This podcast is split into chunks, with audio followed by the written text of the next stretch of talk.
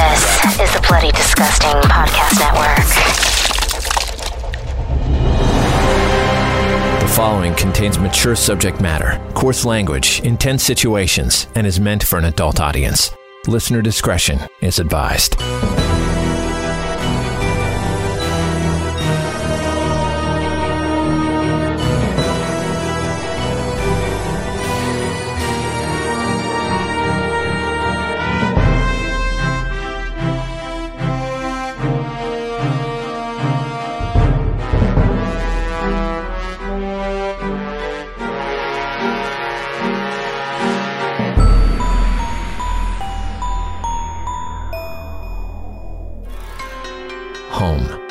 On the outside, a collection of bricks, wood, tile, glass, and plaster, locked together with steel. A sanctuary and safe space where respite, love, and memories are nurtured. It's where we dream, and it's where those dreams become nightmares. Bleeders Digest, issue number three. It happened to us. This story is called It Happened to Us, written by Chrissy Fox. I don't even know how to begin. I don't want to tell the story as though it's some tale you share around the campfire. This was real. It happened to me. It happened to us. I guess it all started with a big life change. Most crazy things do. My husband and I bought this great big old house and decided to remodel the whole thing into our dream house. We began the summer before we had our baby girl Chirp, a nickname that everyone now calls her. The house had the best bones. At over 4,000 square feet, with hidden rooms and gaps of space between certain walls we didn't even expect. There was a lot of space to get creative. So the floors creaked, and the empty rooms would moan. We didn't care. It was ours. All of it. And we loved it. Not to mention, I was able to make my dream giant walk in closet. My husband Ted got his basement man cave. Chirp got the most beautiful nursery any baby could dream of. We were trying to conceive for a very long time. We had her room ready before I even got pregnant. The downfall was Ted's constantly traveling for work. Being an investments manager for athletes and celebrities sounds cool, but really it just keeps him from his family seven months of the year. Once I gave birth to Chirp, we struggled for about ten and a half months, and then Ted and I decided it would be best to have my sister Nicole move in. That way I would have help with the baby and not feel so lonely. Nicole was always a great sister, super supportive of my crazy ideas. We'd love to watch shark movies and eat pasta. We'd drink our nightly glass of wine after Chirp went to bed and judge people we used to go to high school with. It wasn't Ted, but my sister being there was a close second. It was one week after Nicole had moved in and Ted was across the country that the first thing happened. I know what you're thinking. Oh, here we go, another ghost story. Believe me, I wish that's all this was. So it was 2:30 a.m., and Chirp and I were curled up together in bed. Nicole was asleep on the other side of the house when suddenly I heard the most intensely loud banging and crashing, as though the walls were about to bury us in the bed. It was terrifying, like an earthquake or a car crashing through the house. But when I sat up in bed, nothing was shaking. I could hear Nicole scream out from somewhere in the house. I heard her footsteps pounding down the hall towards my room. The old floorboards were shrieking as they gave under her weight. I jumped out of bed and stood frozen in the darkness of the room, unsure of what to do next, not knowing where the crashing sound was coming from. Nicole burst through my door to find me panicking in the shadows.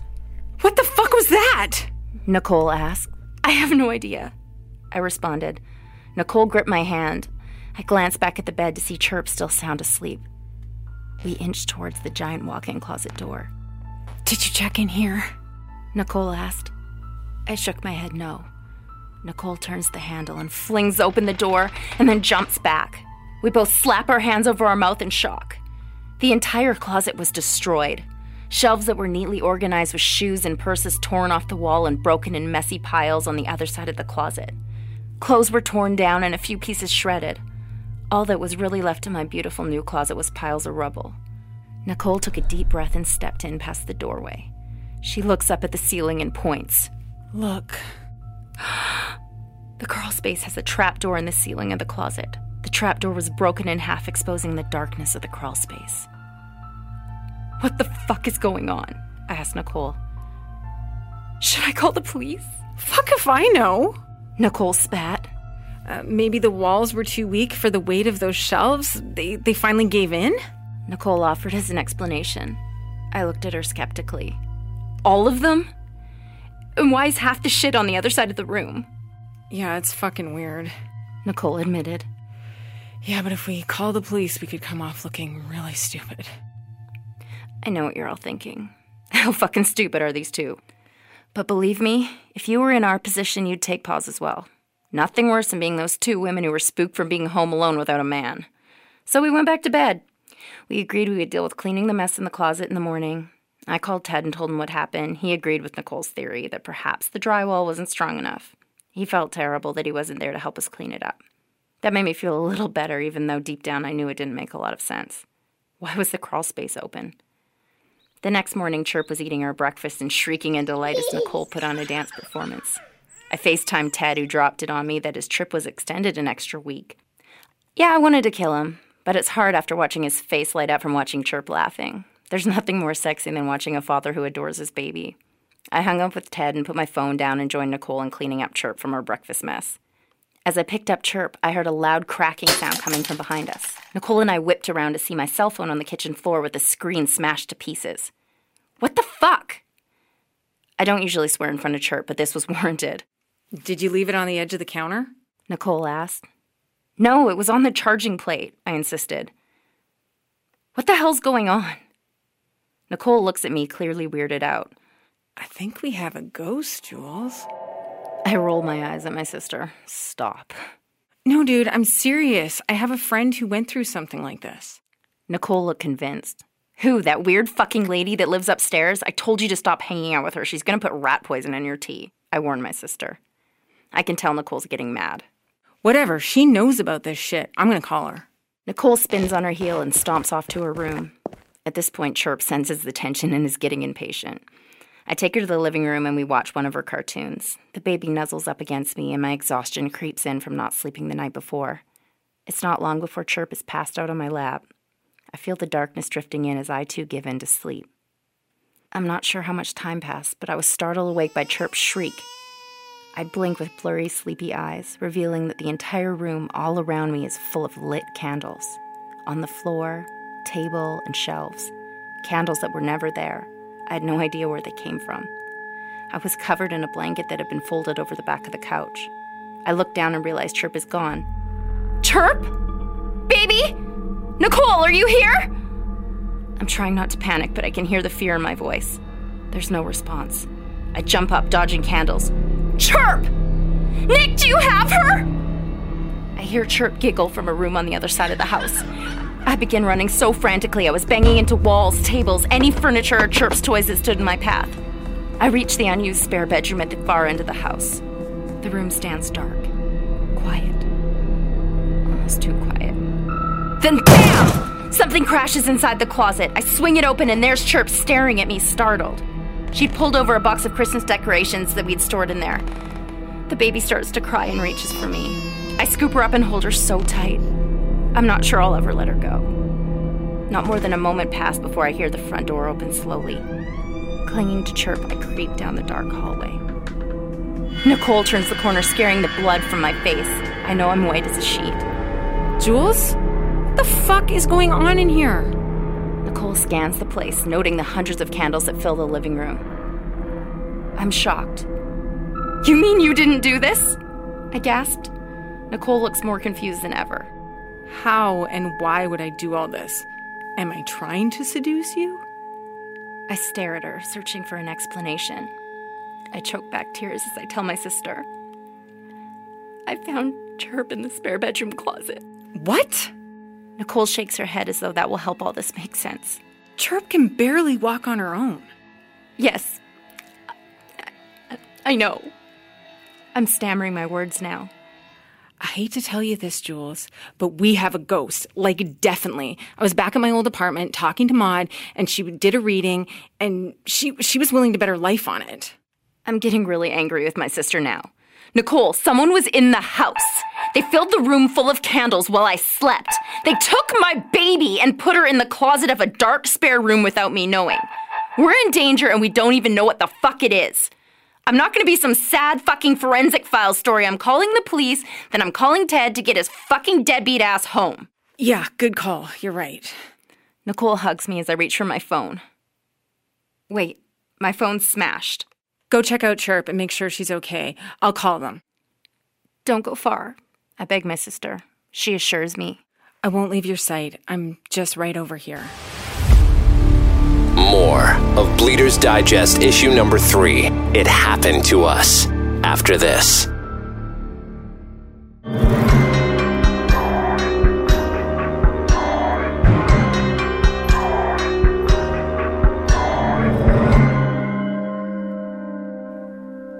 The police came that night. They searched the house high and low, but found nothing. I was embarrassed as I cried, telling them how afraid we were and recounted the events that had happened over the past few days. But eventually the police left, saying there was no signs of forced entry. Whoever may or may not have been inside the house was definitely gone, and in their experience would not likely be back. They could have been looking for something to steal from us that perhaps we just didn't have guns, cash, drugs, maybe. The other theory is it could have been some adolescents trying to scare us. Deep down, Nicole and I both knew they just thought we were two women alone in a house that scared themselves somehow. Even with everything that happened, it made no sense at all. Victims of our own mind, as many women are accused of. When I spoke to Ted later, the conversation went the same way. He was more sensitive about it, but assured me he believed we were safe, and Nicole and I just got each other worked up. I was so angry. I hung up on him and wouldn't answer any of his calls when he tried me back over and over. Going to bed that night was one of the worst things you could imagine. I was certain I would close my eyes, and whoever or whatever was out there would kill me, take my baby, hurt my sister. Every dark, terrifying thing you could imagine was running through my head. Want me to sleep in here with you guys? Nicole asked. Maybe we should stick together. I agreed. Nicole climbed into bed with Chirp and I, and we all fell into a cautious sleep, holding on to each other. Not even two hours had passed when the tapping awoke us. Nicole shot up from bed. I swear to God, if you're fucking with me. She threatened. It's not me, I assured her. The tapping turned into scraping. It was coming from out in the hallway. I held onto the back of Nicole's shirt and we tiptoed out into the hall. The loud floorboards kept giving us away. Can't really sneak up on somebody here. Nicole whispered. We stood in the hallway silently. I'm pretty sure I wasn't even breathing. It was completely quiet. Suddenly, screech! A deafening sound erupts. Oh my god, I gasped. It's coming from inside the fucking wall! Rats? Nicole asked. That's not a fucking rat, I replied. That I was very sure of. Something switched in me that moment from fear to rage. I was so goddamn angry. I ran to the kitchen and jerked open a drawer. I pulled out a large hammer. I reappear in the hallway and Nicole's eyes widen. She shakes her head no, warning me to stop. I nod my head, fuck yes, and swing the hammer as hard as I can into the wall where the sound was coming from. The wall cracks and gives. I just punched a fist sized hole through the drywall with that hammer. I quickly lean into the hole, scanning through it with my bulged eyeball, looking left. Nothing but darkness. I rip Nicole's cell phone from her hand and flick on the flashlight, shining it through the hole. I make eye contact with the startled man. I scream, and terror tears through my entire body, and I fall backwards onto my ass. What did you see? Nicole asks. She's more scared than I've ever seen her. I stutter as the words come out of my mouth. There, there's a man. A man inside the fucking wall. What the fuck do you mean? Nicole's eyes widen until I swear I could almost see the blood vessels bursting in the whites of them. Before I can respond, we hear banging again. This time it sounds like someone running. Yes, running inside the fucking wall. He must have been watching us, I gasp. Nicole leans against a far wall to stop herself from collapsing in fear. I'm calling the fucking police, she said. I nodded in agreement and added, And get away from the wall. Nicole realizes what I'm saying, but before she can move, an axe explodes through the wall, landing deep inside the back of Nicole's head. I'll never forget the look on her face as blood poured from her mouth and out of her ears. Before she dropped, she looked at me as to say, He got us, Jules. It was the worst moment of my life. Or so I thought. I didn't have time to run to Nicole. As the man on the wall. That's what I call him. ripped the axe out of the back of my sister's head, and began breaking a larger hole in the wall so he could climb out and get to me. I run to my bedroom and slam and lock the door behind me. I jump into bed, covering Chirp with my body. I hear my closet door open gently. Choking on my own breath, I'm so scared. I face the realization he came in through that crawl space in the ceiling of the closet. It's too late for me to run. I'd never leave Chirp. The best I could do was try to protect her by sacrificing myself. I covered us both with a blanket on the bed, and I closed my eyes tight. I was so grateful in that moment that the baby was such a heavy sleeper and she was totally unaware of the horrific things going on around her. Felt weight at the end of the bed. It creaks. Someone climbs onto the bed and closer and closer to me. I feel the blanket being tugged on. It slips down below my chin. I feel tears burning, but I keep my eyes tightly shut. I didn't want to see that face again. It was too much. I wanted my sister beside me, but he took her away. I feel a hot breath on my neck, exhaling deeply into my ear. Oh. And then I hear his voice. I've waited so long for this. I've watched you every day since you moved in, every night since our baby was born. This is the part I never told anyone. Not the police, not my remaining family, not Ted, and certainly not Chirp. We had such a hard time conceiving her. We tried for years and years. We cried, fought, kept trying. We never gave up, even though we're fairly certain it may not be possible with Ted's weak sperm. That's why she was such a miracle. One night we went to a wine tasting. It turned into going to a bar we used to drink at when we first got together.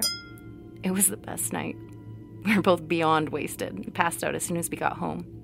In the middle of the night, Ted started something with me and we ended up having sex. An experience we laugh about to this day because he didn't even remember doing it.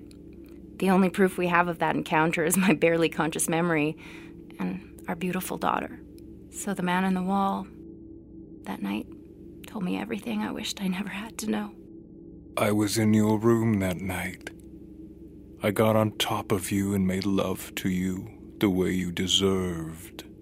I gave you what he never could our baby. A piece of me and the love we could have together. It came to me, and believe me, I waited for the signs. They told me they all have to go, and we can be together. I will finally have you. I was trying to scare your sister away, but she wouldn't go. I'm sorry I tried to do it that way, but she wouldn't go. So she had to die. You understand it's because I love you, right? I know you. I see you like no one ever has. You need me more than you could ever know. I gave you the thing you love the most. I was sobbing and just praying it would be over soon. Bang! The front door burst open. When I opened my eyes, he was gone. I never saw his face clearly. The police rushed in, guns drawn. One of them slipped to my dead sister's blood. I heard him fall and a female officer call out. Later, it was explained to me that an officer drove by to check up on Nicole and I after the whole thing that went down earlier that day. He heard screaming, but waited for backup before he entered the house. If he hadn't waited, perhaps my sister would still be alive. But there's nothing we can really do about that now, right? Ted, Chirp, and I moved away. Started fresh in a new city, with new friends. Ted and the police told me they were very sure the man in the wall was gone for good. He would never come back after what had happened. He was never found. But they insisted he wouldn't want a chance getting caught. The problem is, I never really saw his face, not clearly enough to identify him. The only thing that sticks in my head are his dark eyes, the ones that bore into mine in that moment I saw him inside the wall. The same eyes my baby daughter has. Sometimes when I catch her doing something wrong, she gives me that same look, Those eyes give me that same look. Deep down, I know he'll be back. The scariest thing is, I won't even see him coming. It Happened to Us, written by Chrissy Fox, featuring Chrissy Fox as Jules, Michelle Carter as Nicole, Tyler Connolly as the man in the wall.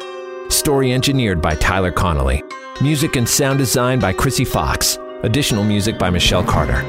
Bleeders Digest is created and curated by Spider One, Chrissy Fox, Trevor Shand, and Lauren Shand.